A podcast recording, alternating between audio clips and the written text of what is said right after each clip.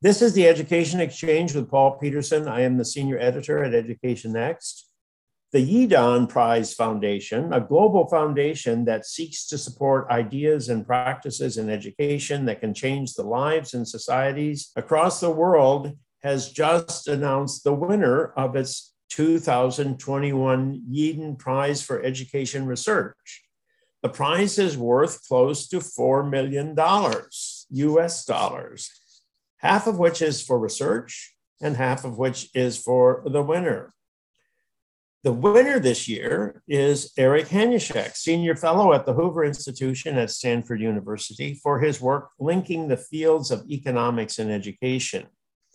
According to Andreas Schleicher, head of the program on individual student assessment, known as the PISA, and who, eh, who is the chair of the Yidan Prize Committee, uh, according to, to uh, Schleicher, Hanushek has made an amazing range of education policy areas amenable to rigorous economic analysis, thereby linking better learning outcomes to long run economic and social progress. Dr. Hanushek has written extensively and with great influence on the impact of school finance policy on student performance He's written about the connection between student achievement and economic growth. He's emphasized the importance of the teacher in the classroom, and he's written on numerous other topics. So I'm very pleased today to have Eric Hanushek with me on the Education Exchange. Congratulations, Rick, for winning the world's most prestigious prize in education research. Well, Paul, thank you. I'm obviously thrilled by this prize uh, but it's nice to be back talking to you about education research also. Well, let me ask you a question. You're an early pioneer in this field. How much progress have we made in the field of the economics of education? Is the quality of the research today better than it was when you began many decades ago, or is it about the same? Well, I think there's no doubt that the quality of the research has improved enormously um, this is more than just use of economics in education research, but education research in general. I attribute um, a part and maybe a large part of this to just having better data about student outcomes and student performance and linking that performance of students both to what goes on in schools and in the household and families and linking that performance to subsequent gains in the labor market and national economy. And so, with the data that have become available, we have seen um, enormous progress in terms of research, research that's overturned a lot of formerly strongly held beliefs. Well, I suppose also we have uh, technology. Computers can analyze millions of observations very quickly. I can remember when I first began doing research, I was using a counter sorter, and uh, we could run 100 cards through a counter sorter and come up with a finding. Now they're, they're doing this with millions of observations in, in less time than it took me to do my counter sorter. Well, when I first started working on education, it was somewhat accidentally. It was the uh, publication of the Coleman Report in the mid 60s that was really the first large scale quantitative study of student performance. The Coleman team had surveyed some 600,000 students and given tests to these students uh, in the mid 60s. And then they went to do a statistical analysis of this data um, what they did was sample a thousand of the 600,000 at a time to be able to analyze it. And then they noted that this was putting a lot of strain on their uh, technical capacities. Yeah, no, it's amazing what computers can now do. But also, we do have new uh, uh, statistical techniques, econ- econometric techniques, and also a better uh, conceptual frameworks for analyzing data. We now really place a great deal of emphasis on having experimental or quasi-experimental data. I think that's a very important development as well. Oh yeah, there's no doubt about it that the the general field of empirical research has progressed, and this has filtered into education. Um, and I'm looking a little bit narrowly at the uh, economists who are working in education, and there's just been an explosion. When I first started, you could literally count the number of economists working on education issues on one hand. Well, you know, I compare that to political scientists because political science has not embraced uh, new technologies as quickly, and it hasn't embraced the field of education as a as part of its discipline. Whereas economists have said education is about building human capital. Economists study human capital. Education is at the very center of economics. Um, there's no doubt about that. Um, at the time when the Coleman report came out and provide, started to provide data on student performance, the whole idea of human capital was being developed in economics. And there was a lot of pushback to it, frankly, at that time, because people said you can't think of humans as, as like machines, and we this is just wrong to do that. Um, but in fact, we've seen that that is a huge unifying concept of, of thinking about the quality of, of people in the labor market and uh, production. Well, in you know, political science, uh, people say, well, education can't be politics. This is all about the children. Well, I think we've discovered that politics is a lot of what education, at least in the United States, but I think globally, it's all about because the, the political forces at work shaping our educational system uh, are, are in the way of progress uh, all over the world. And uh, it really uh, uh, it makes me sort of feel like the political sciences should be right there in the middle of this field in the way economists are. Well, I, I think so too. I mean, the last year with the COVID uh, pandemic experience, we've seen politics in education all over the place. And the idea that there are a large number of major city school districts that never opened for in person instruction through the entire last year, which uh, is quite a remarkable statement about the politics of education. Yeah, no, it is uh, because uh, all the emphasis was placed on um, safety and very little on long term a need for children to acquire what they need to be uh, successful in life. But let me ask you this question, because COVID is related to this. If it, research has improved, okay, the quality of the data has improved, the analysis have, has improved, the, the quantity of data that's being analyzed, the number of people working in the field, all those things are, but how about policy impact? Has education research had a bigger policy impact? Does it have a bigger policy impact today than in the past?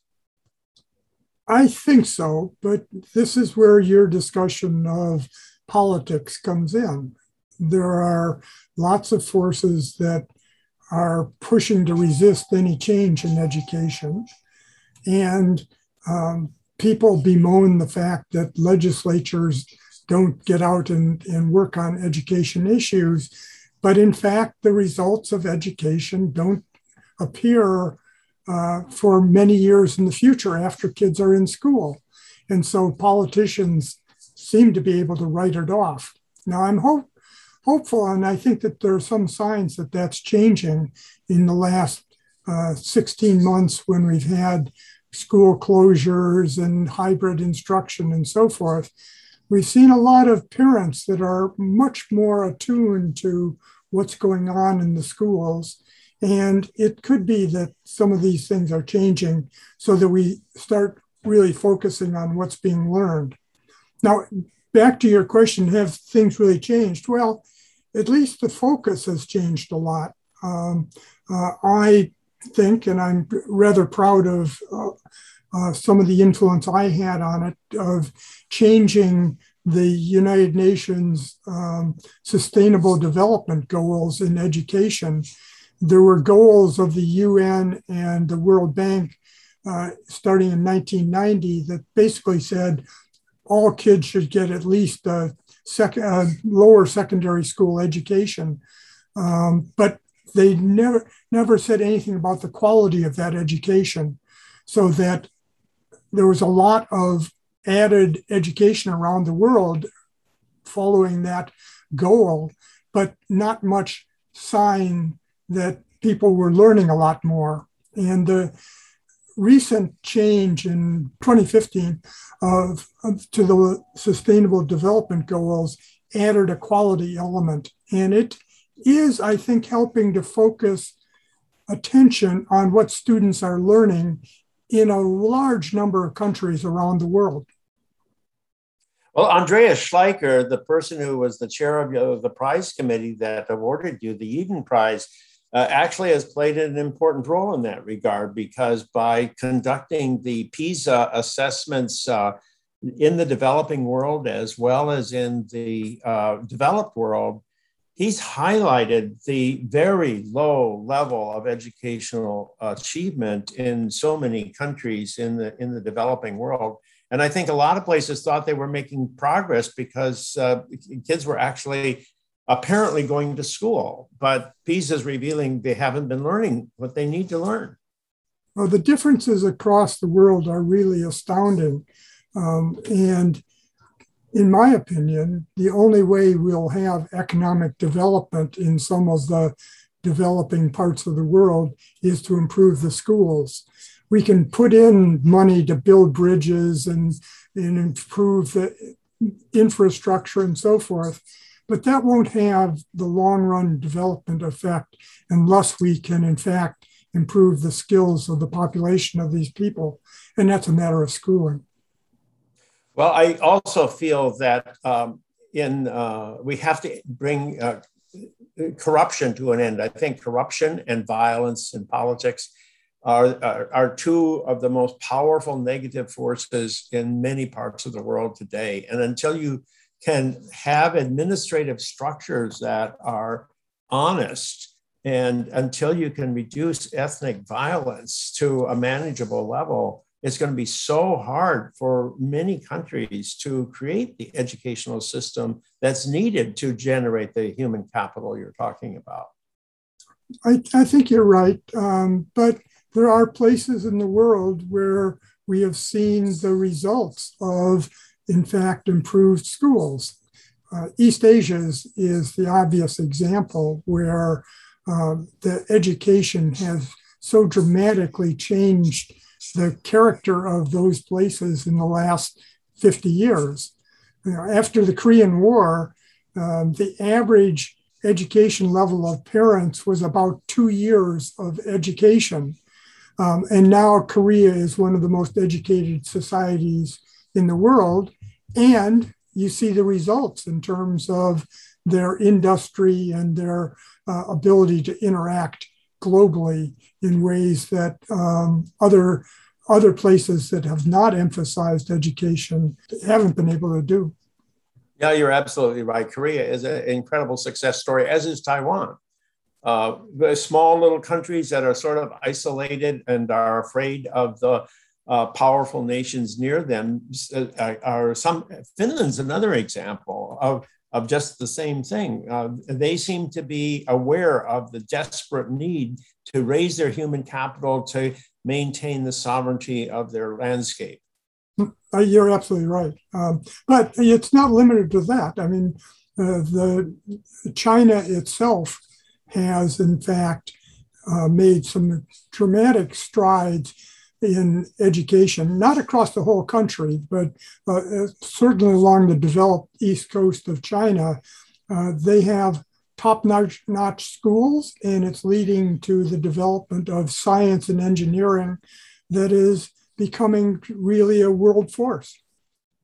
Now, I noticed that you plan to use the research money that uh, has been awarded to you with the, uh, the prize you have won uh, for uh, research in, in Africa. And uh, I'm, I'm curious, do you have any more to say about, about your research agenda? Because there's absolutely no place in the world that could benefit more from exactly your emphasis on school quality and uh Uh, uh, uh, raising the level of human capital. So, what's your agenda? well, I'd ha- be happy to talk about it. it. My agenda is not so much a research agenda, but to try to find ways to take research and evaluation and be able to apply it in uh, sub Saharan Africa.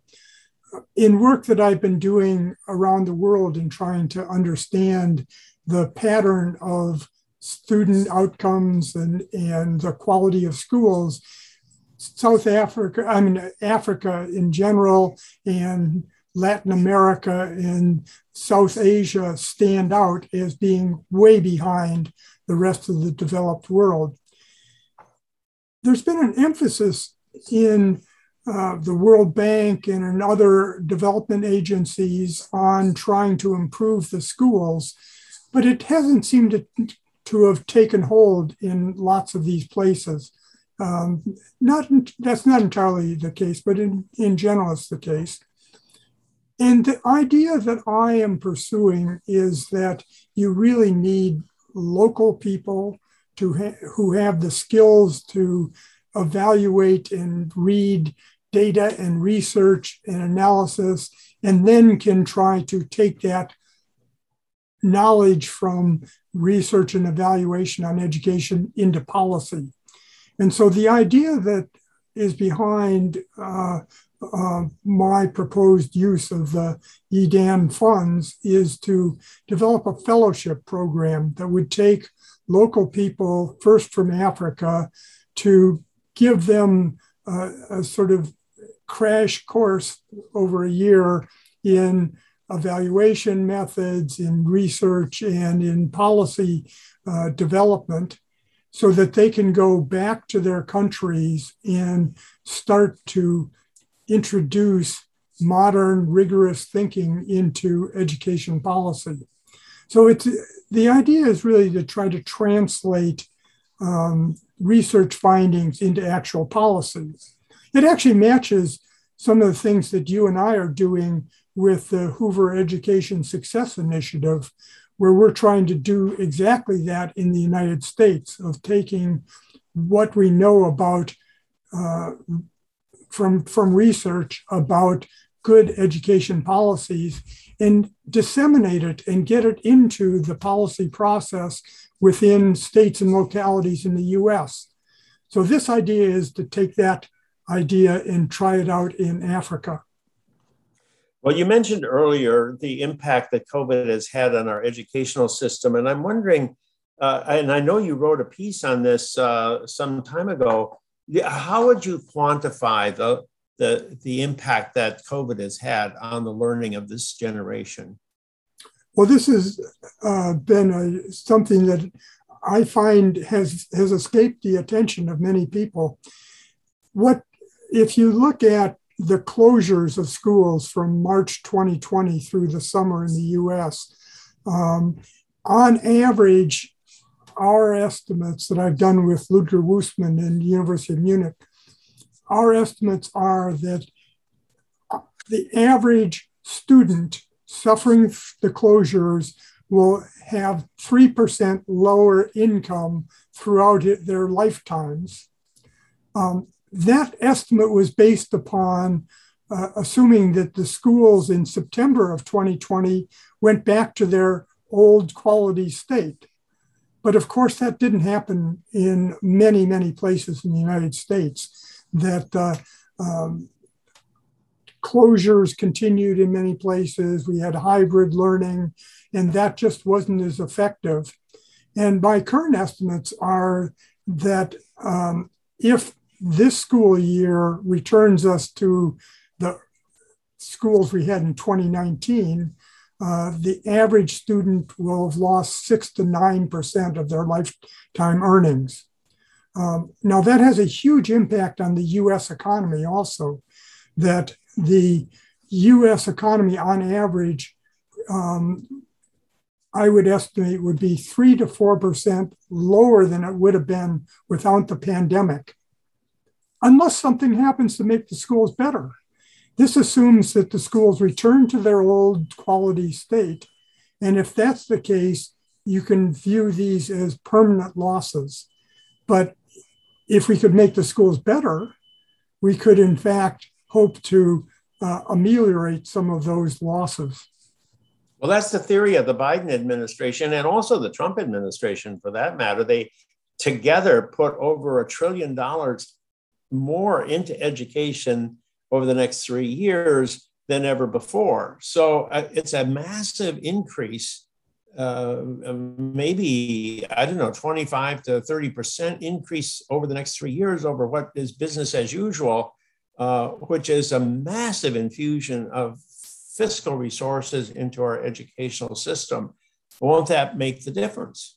Well, this is this is a test of one of the uh, controversies in the economics of education.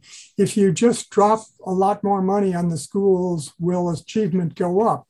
And so we, we're now getting an experiment that can, in fact, look into that.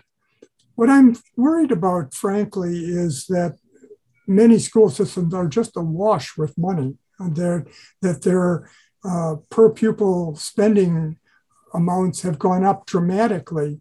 But it, it's only for two or in part three years from now that that money is around from the federal government, and then it goes away. So you could see that that money could actually make schools worse off in the long run uh, in the following way. If school systems decide they'll just increase all teachers' salaries by a proportionate amount to use this money. Three years from now, they're going to find that they can't afford the, those teachers, and there's going to be all kinds of chaos in the schools. On the other hand, if they use uh, those funds to enhance the abilities of their teachers to do better, provide uh, uh, technology to allow them to individualize instruction, provide the technology to expand the uh, reach of their most effective teachers, you could actually see that it could make schools better. The current discussion doesn't lead me to be very sanguine about the, the possibilities, but perhaps it will be better. Well, I have uh, talked to some superintendents out there in uh, previous podcasts and asked them this question. And I'm getting uh, uh certainly one thing they're doing is uh, putting money into uh, school buildings. Some of the money is going into improving ventilation systems and doing the kinds of things that are related to reducing the spread of COVID. And other things are just capital improvements you know, it, it there's always been a greater demand for capital improvement in, in this educational system than the uh, government's been willing to support. Uh, could this be the right way to invest the money? Oh, I think that people will be happier with it, and that might be better than just wasting the money. But I don't think that that's going to, in fact, turn around the um, the quality issues and the learning loss issues that we are facing. Um, and I'm much more worried about those. So, some school systems are, in fact, trying to develop tutoring programs to basically extend the quantity and quality of instruction for kids.